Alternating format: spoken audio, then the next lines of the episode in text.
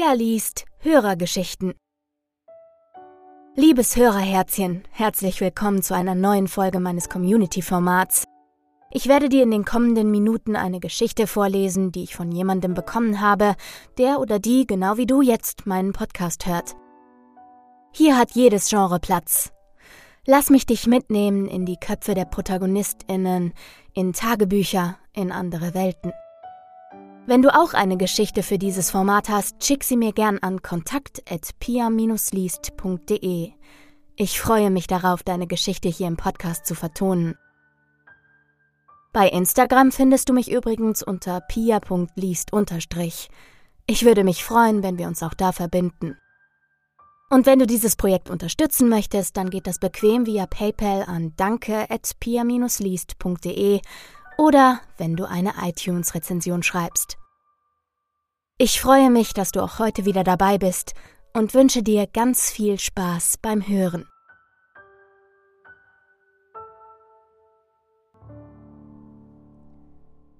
Montgomery Manor. Eine Hörergeschichte von Amelie. Kate! Kate! Kaitlyn, steh auf! Brummelnd ziehe ich mir die Decke weiter über den Kopf. Wenn du in fünf Minuten nicht unten bist, darfst du Oma erklären, warum wir zu spät sind. Das wirkt Wunder. Müde blinzle ich ins Sonnenlicht, das durch den schmalen Spalt in den Gardinen hereinfällt. Nicholas steht in der Tür und als er sieht, dass ich die Augen öffne, grinst er. Na endlich, Dornröschen. Komm, beeil dich, sonst fährt Mom ohne dich.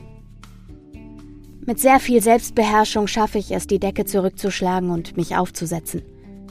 Ich fahre mir durch die zerzausten Haare. Oh, bitte handel mir noch ein paar Minuten raus. Ich bin noch nicht ganz wach, gähne ich ihn an. Nicholas nickt. Ich kann es versuchen, aber du kennst Mom. Viktor sitzt schon unten, sagt er, verdreht übertrieben die Augen und zieht die Tür hinter sich zu. Ich gähne erneut, weiß aber, dass ich mich beeilen muss. Mom würde die Drohung, mich zurückzulassen, tatsächlich wahr machen. Da die meisten meiner Klamotten bereits unten im Kofferraum von Moms altem V W verpackt sind, habe ich nicht mehr viel Auswahl und muss mich wohl oder übel für die zerbeulte Jogginghose und Viktors altes Fußballshirt entscheiden. Viktor spielt kein Fußball mehr, also hat es mir vererbt, zumindest so mehr oder weniger. Quasi über Umwege. Ich ziehe den Schlitz in den Vorhängen zu, denn mir ist ein wenig unwohl bei dem Gedanken, dass die Nachbarn während meiner Abwesenheit in mein Zimmer schauen könnten. Fürs Aufräumen hat es irgendwie nicht mehr gereicht. Ich ziehe mein Handy vom Ladekabel und rolle sowohl das Kabel als auch die Kopfhörer zusammen und stopfe sie in die Tasche der Hose. Fertig. Die Zahnbürste steckt dummerweise auch schon in meinem Koffer, zusammen mit meiner Haarbürste. Noch während ich mein Zimmer verlasse, zwinge ich meine für dieses Vorhaben eigentlich viel zu kurzen Haare durch ein Zopfgummi, auch wenn noch immer einige Strähnen sofort wieder herausspringen. Die Wohnung ist, abgesehen von mir, bereits leer. Auch aus dem Treppenhaus kommen keine Geräusche mehr, was mich leicht beunruhigt. Was, wenn sie doch schon ohne mich abgefahren sind? Zuzutrauen wäre es ihnen. Ich greife nach meinen alten, abgegriffenen Converse-Turnschuhen und versuche, sie während dem Laufen anzuziehen, was nicht wirklich einfach ist. Auf meinem Weg nach unten ärgere ich mich ein bisschen darüber, dass Mom unbedingt in aller Herrgottsfrühe losfahren musste. Hätten ein, zwei Stunden Schlaf mehr wirklich irgendwem wehgetan? Dabei sind doch Ferien. Irgendwie schaffe ich es, heil unten anzukommen, trotz mehrfachem Stolpern über Schnürsenkel und einigen gezischten Flüchen. Natürlich leisen Flüchen. Der Rest des Wohnkomplexes schläft immerhin noch, abgesehen von mir und meiner bekloppten Familie. Zwar sind die anderen noch nicht abgefahren, aber sowohl Nicholas als auch Viktor sitzen bereits im Auto und Mom hängt mit dem Oberkörper in der Motorhaube. Viktor hat sich den Beifahrersitz gekrallt, seine Kopfhörer um den Hals und die Füße mitsamt der klobigen schwarzen Stiefel auf dem Armaturenbrett. Seine dunklen Haare fallen ihm ins Gesicht, was ihn nicht weiter zu stören scheint. »Guten Morgen«, begrüßt er mich, ohne von seinem Handy aufzusehen. »Bereit für viereinhalb Stunden Backstreet Boys und Jonas Brothers mit Mom?« Ich kann nur amüsiert die Augen verdrehen, während Mom protestierend aus der Motorhaube auftaucht. Die blonden Locken in einem Knoten in ihrem Nacken zusammengesteckt und ein bisschen Öl auf der linken Wange. »Wir können auch die ganze Fahrt lang Radio mit Katastrophenmeldungen hören, wenn ihr wollt«, verkündet sie etwas beleidigt, während sie die Motorhaube zuklappt und sich mit dem Handrücken über die Wange wischt, den Ölstreifen aber um Haaresbreite verpasst. Entschieden schüttle ich den Kopf und mache mich daran, Nicholas auf dem Rücksitz zur Seite zu schieben. Von Katastrophenmeldungen hatten wir in letzter Zeit genug. Mom klettert auf den Fahrersitz und fängt an, die Rückspiegel einzustellen und Viktor zu ermahnen, er solle die Füße runternehmen. Man sieht ihr definitiv nicht an, dass sie eine alleinerziehende Mutter ist, geschweige denn von Drillingen. Überhaupt sieht man ihr nicht an, dass sie mehr oder weniger erfolgreich drei Kinder großgezogen hat. Noch immer sieht sie keinen Tag älter aus als dreiundzwanzig. Ich schaffe es, mich neben Nicholas auf den Rücksitz zu zwängen und die Tür zu schließen. Mom wirft einen Blick nach hinten. Alles bereit? Nichts vergessen? Als ob du uns das fragen müsstest, Mom, antworte ich belustigt. Hast du denn alles? Mom streckt mir die Zunge heraus, startet aber endlich den Motor. Dann schaut sie noch einmal zu mir zurück. Das Shirt kommt mir bekannt vor, murmelt sie. Viktor hatte doch mal ein ähnliches, oder? Viktor dreht sich neugierig zu mir um, seine Augen verengen sich misstrauisch. Das ist auch meins. Hey, wo hast du das her? Ich zucke unschuldig mit den Schultern. Naja, du trägst es ja nicht mehr. Viktor lässt sich wieder in seinen Sitz fallen und reibt sich gespielt verzweifelt die Schläfen. Nicholas mustert mich misstrauisch von der Seite. Hast du mir auch was geklaut? Nur die Sachen, die ihr eh aussortiert, ehrlich, versuche ich mich zu verteidigen. Nicholas glaubt mir nicht wirklich, das sieht man ihm an, aber er sagt nichts. Mom lacht. Ich habe meinen Geschwistern damals auch ständig die Klamotten geklaut, erzählt sie, während sie ihren Klapperkasten langsam aus der Spielstraße herausbuxiert. Ihr müsst Ray heute Abend mal danach fragen. Ich bin mir sicher, er hätte das nie mitbekommen, wenn Viv mich nicht verpetzt hätte. Sie zwinkert mir durch den Rückspiegel zu. Ich klaue nicht, ich recycle, erkläre ich und tue beleidigt. Ray, eigentlich Raymond, und Viv, eigentlich Genevieve, sind Moms ältere Geschwister. Oma hat ein seltsames Faible für alte, komplizierte Namen, das Viv offensichtlich geerbt hat. Ihre Tochter heißt doch tatsächlich Anastasia. Viktor hat schon nicht mehr zugehört. Er hat die Kopfhörer aufgesetzt und sein Buch aus dem Handschuhfach geholt. Er ist jetzt für viereinhalb Stunden nicht mehr ansprechbar. Nicholas grinst. Bitte nicht.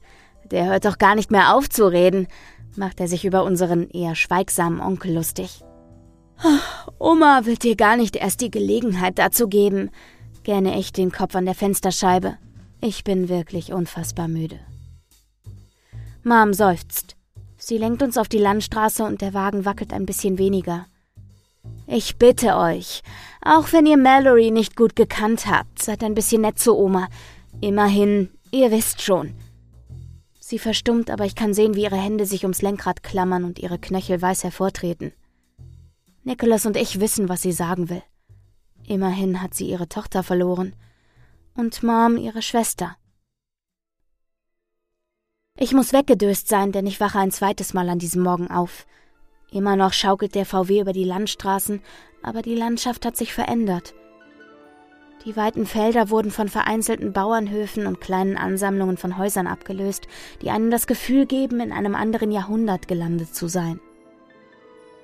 Mom summt Quit Playing Games von den Backstreet Boys mit, das leise aus den Lautsprechern dudelt. Viktor liest noch und Nicholas hat eine Packung Oreo-Kekse aufgerissen, die er mir fragend hinhält, als er bemerkt, dass ich wieder wach bin. Ich nehme mir einen Keks und blinzle aus dem Fenster, leicht desorientiert. Diese kurze Verwirrung hält aber nicht lange, ich erkenne schnell, wo wir sind. Das alte Anwesen zeichnet sich schon zwischen den großen alten Bäumen ab, die wahrscheinlich schon hier standen, bevor Oma überhaupt geboren wurde. Und das ist ziemlich lang. Während ich an meinem Keks knabbere, beobachte ich, wie das riesige Haus immer näher kommt. In meiner Erinnerung sieht es irgendwie weniger bedrohlich aus. Aber damals waren wir erst fünf und das ist ebenfalls schon eine Weile her. Und vielleicht liegt es auch ein bisschen daran, dass wir damals aus einem anderen Grund hier waren. Irgendwie scheint sich sogar die Temperatur verändert zu haben, denn ich fröstle. Vielleicht die Ausstrahlung des Montgomery Manors. Wahrscheinlicher ist aber, dass es an der Heizung im Wagen liegt, die schon seit über einem Jahr hätte repariert werden müssen. Das riesige, schmiedeeiserne Tor steht offen und Mom steuert zielsicher hindurch. Ein grauer Volvo steht bereits vor dem Haus, ich nehme an, er gehört Ray, und dahinter, auf der einen Treppenstufe, lümmelt eine sandfarbene Katze. Viktor nimmt seine Kopfhörer runter und starrt fasziniert am Gebäude hoch. Mich gruselt der Gedanke eher, hier die nächsten drei Wochen verbringen zu müssen. Kaum verstummt der Motor mit einem letzten verzweifelten Aufheulen, fliegt die Tür auf, die Katze vor Schreck fast von der Treppe und meine Großmutter schreitet geradezu anmutig aus dem Anwesen, dicht gefolgt von Archibald, ihrem Butler. Und wenn die Tatsache, dass sie einen Butler hat, nicht reicht, um zu beschreiben, was für ein Typ von Frau unsere Großmutter ist, dann vielleicht ihr extrem aufrechter Gang oder die sorgsam hochgesteckten silberweißen Haare, die gut zu ihren beinahe farblosen Augen passen. Vielleicht auch, dass sie ansonsten ganz allein in diesem riesigen Haus wohnt, in dem wahrscheinlich meine ganze Klasse bequem Platz gefunden hätte. Cordelia Montgomery kommt auf uns zu und bleibt ein paar Meter von dem Auto entfernt stehen, aus dem wir gerade herausklettern. »Ihr seid spät«, begrüßt sie uns, sympathisch wie sie ist. »Schön, dich zu sehen, Mama«, antwortet Mom und drückt ihrer Mutter einen Kuss auf die Wange. »Es tut mir leid, wir haben alle ein bisschen verschlafen.« Bei dem Wort alle knufft Nicholas mir in die Seite und ich funkle ihn so böse an, wie es mir in meinem immer noch sehr müden Zustand möglich ist. »Ich habe mit dem Mittagessen auf euch gewartet«, sagt Cordelia leicht angesäuert. Dann fällt ihr Blick auf mich und Viktor und ihre Augenbrauen ziehen sich zusammen. »Kaitlyn, was hast du mit deinem Haar angestellt? Das ist schrecklich, du siehst aus wie ein Junge, ein Landstreicher«, fragt sie und klingt beinahe angewidert, aber lässt mir gar keine Zeit zu antworten, denn sie hat auch an Viktor etwas auszusetzen. »Viktor, um Gottes Willen, du musst dringend zum Friseur. Und für diese...« Sie macht eine Pause, als hätte sie Schwierigkeiten damit, Worte zu finden, die diese Ungeheuerlichkeit am besten beschreiben. »Für diese Emo-Phase bist du nun wirklich zu alt.« Sie schüttelt betroffen den Kopf und ihr kunstvoll aufgedrehter Dutt wackelt nicht im geringsten. Ich bin fast ein bisschen beeindruckt. Viktor neben mir schaut leicht verwirrt an sich herunter und als sich unsere Blicke treffen, zieht er grinsend eine Augenbraue hoch und seine Lippen formen fragend: »Emo?« Ich zucke mit den Schultern, muss aber auch kichern. Mit ziemlicher Sicherheit ist unsere Großmutter noch nie in ihrem Leben einem Emo begegnet. »Archibald! Seien Sie doch so lieb und helfen Sie mit dem Gepäck, ja?« sagt Cordelia. Es klingt trotz ihrer Wortwahl wie ein Militärbefehl. »Und dann brauche ich mein verspätetes Mittagessen.« Sie betont das Wort verspätet, als sei es unsere Schuld, dass sie demnächst verhungern würde. Mom lächelt breit und öffnet schon mal den Kofferraum, bei dem sie übrigens die Einzige ist, die das so locker hinbekommt. Wir anderen müssen jedes Mal mit dem Auto kämpfen. »Du hättest doch nicht auf uns warten müssen«, meint sie gut gelaunt. Cordelia schnaubt leise. »Tatjana, wir müssen uns mal über dieses Auto unterhalten. Das ist geradezu gemeingefährlich, weiter darin herumzufahren. Und du hast etwas im Gesicht.« Sie deutet mit einem sehr langen Finger auf Moms Ölfleck. Mom streicht sich über die Wange und macht damit alles nur noch schlimmer. Nicholas klettert auf den Beifahrersitz und zieht eine Packung Taschentücher aus dem Handschuhfach. Viktor packt mich am Arm und zieht mich um das Auto herum, um die Koffer aus dem Kofferraum zu holen und flüstert: »Na, das kann ja lustig werden.« Ich nicke belustigt. »Stell dir vor, wie das erst wird, wenn Viv da ist.« »Stimmt, wo ist die eigentlich?« »Darf ich Ihnen behilflich sein?« Viktor schlägt sich vor Schreck beinahe den Kopf an der Kofferraumklappe an und auch mir schießt das Adrenalin durch den Körper, als der Butler so plötzlich hinter uns auftaucht, als hätte er sich dorthin gebeamt. Äh, nein, nein, ist schon okay«, stammelt Viktor. Archibald hat freundliche braune Augen, die von Lachfältchen umringt sind und eine Halbglatze, die von weißgrauen Haaren umgeben ist. Er sieht aus wie ein typischer Butler, aber irgendwie... Irgendwas an ihm sticht heraus. Aber ich kann nicht wirklich sagen, was es ist. Ich vermute, er ist ungefähr so alt wie Cordelia, aber ich war noch nie gut darin, das Alter von Menschen zu schätzen. »Ich kann Ihnen helfen, die Sachen auf Ihre Zimmer zu bringen«, sagt er. Ich will nicht unhöflich sein, also nicke ich dankbar und durch sein plötzliches Auftauchen etwas eingeschüchtert, trete ich zur Seite, damit er an den Kofferraum kommt. »Beeilen Sie sich, Archibald! Denken Sie an mein Mittagessen!« ruft Cordelia uns noch hinterher, als Viktor, Nicholas und ich dem Butler ins Anwesen folgen. Mom würde in ihrem alten Zimmer schlafen, wir anderen würden jeder ein eigenes Zimmer im Westflügel bekommen. Ich bin mir noch nicht sicher, wie ich es finden soll, dass meine Großmutter ein Haus hat, das so riesig ist, dass sie es in Ost- und Westflügel einteilen kann. Im Treppenhaus erwartet uns eine riesige Treppe mit geschwungenem Treppengeländer aus dunklem Holz. Kaum fahre ich mit den Fingern die vergoldeten Muster nach, spielen sich vor meinem inneren Auge Erinnerungen ab, die ich bisher irgendwie verdrängt habe. Ich war hier schon einmal. Eigentlich weiß ich das, aber jetzt erinnere ich mich auch wieder daran. Ich kann den intensiven Duft der Pfingstrosen im Garten riechen, höre das helle Lachen meiner Cousine, sehe das Sonnenlicht, das die Marmorfliesen golden schimmern lässt. »Kate, kommst du?« reißt Viktor mich aus meiner Erinnerung. Leicht desorientiert schüttle ich den Kopf, um mich wieder zurück in die Realität zu holen. Hier gibt es keine golden leuchtenden Fliesen, die Sonne versteckt sich hinter einer dicken Schicht Wolken und es lacht auch niemand. »Klar, tut mir leid, ich war kurz abgelenkt.« Ich folge Viktor die Treppe hoch. Oben warten Nicholas und der Butler bereits auf uns und Nicholas quengelt mir bereits entgegen. »Komm, beeil dich, ich will zum Mittagessen.« »Sorry, du Fresssack«, sage ich und bekomme dafür einen Stoß in die Rippen, als ich die letzte Stufe endlich hinter mich bringe. Der Flur ist mit einem dunkelroten Teppich ausgelegt. Rechts und links an den Wänden hängen alte Gemälde und ich hätte mich wirklich nicht gewundert, wenn Archibald eine Kerze rausgeholt hätte, um uns damit den Weg zu leuchten. Viktors Augen beginnen begeistert zu glitzern, als er die Bilder sieht. Er stößt ein leises »Wow« aus und Nicholas wirft mir einen alarmierten Blick zu. »Viktor«, sagt er warnend, »du hast jetzt drei Wochen Zeit, um dir alle anzuschauen. Das muss nicht jetzt sein. Du willst doch nicht, dass ich hier verhungere, oder?« Viktor kichert. »Ist ja gut. Ich komm ja schon.« Archibald sagt gar nichts. Erst als er eine Tür aufschiebt, wendet er sich wieder zu mir. »Ma'am, Ihr Zimmer.« Zu Nicholas und Viktor gewandt deutet er eine halbe Verbeugung an. »Die jungen Herren, Ihre Zimmer befinden sich gegenüber«, erklärt er und deutet auf die Zimmer auf der anderen Seite des Gangs. Viktor erwidert etwas, aber das bekomme ich schon gar nicht mehr richtig mit, da ich jetzt die Gelegenheit habe, aus dem Fenster den Garten zu sehen. Im Moment sieht er eher weniger einladend aus, vor allem weil ein feiner Nieselregen eingesetzt hat. Aber ich weiß, wie magisch er aussehen kann, wenn alles blüht und die Sonne im richtigen Winkel darauf fällt. Mallory hat uns damals erzählt, das läge daran, dass hier eine Elfenfamilie lebt, die sich um den Garten kümmert. Anastasia war daraufhin überzeugt, selbst eine Elfe zu sein und hat den ganzen Tag damit verbracht, mit den Pflanzen zu sprechen. Ich wuchte meinen Koffer auf mein Bett und tausche Cordelia zuliebe die Jogginghose gegen eine Jeans, nachdem ich mich versichert habe, dass von Archibald nichts mehr zu sehen ist. Dann öffne ich das Fenster und lasse den Geruch von nasser Erde herein.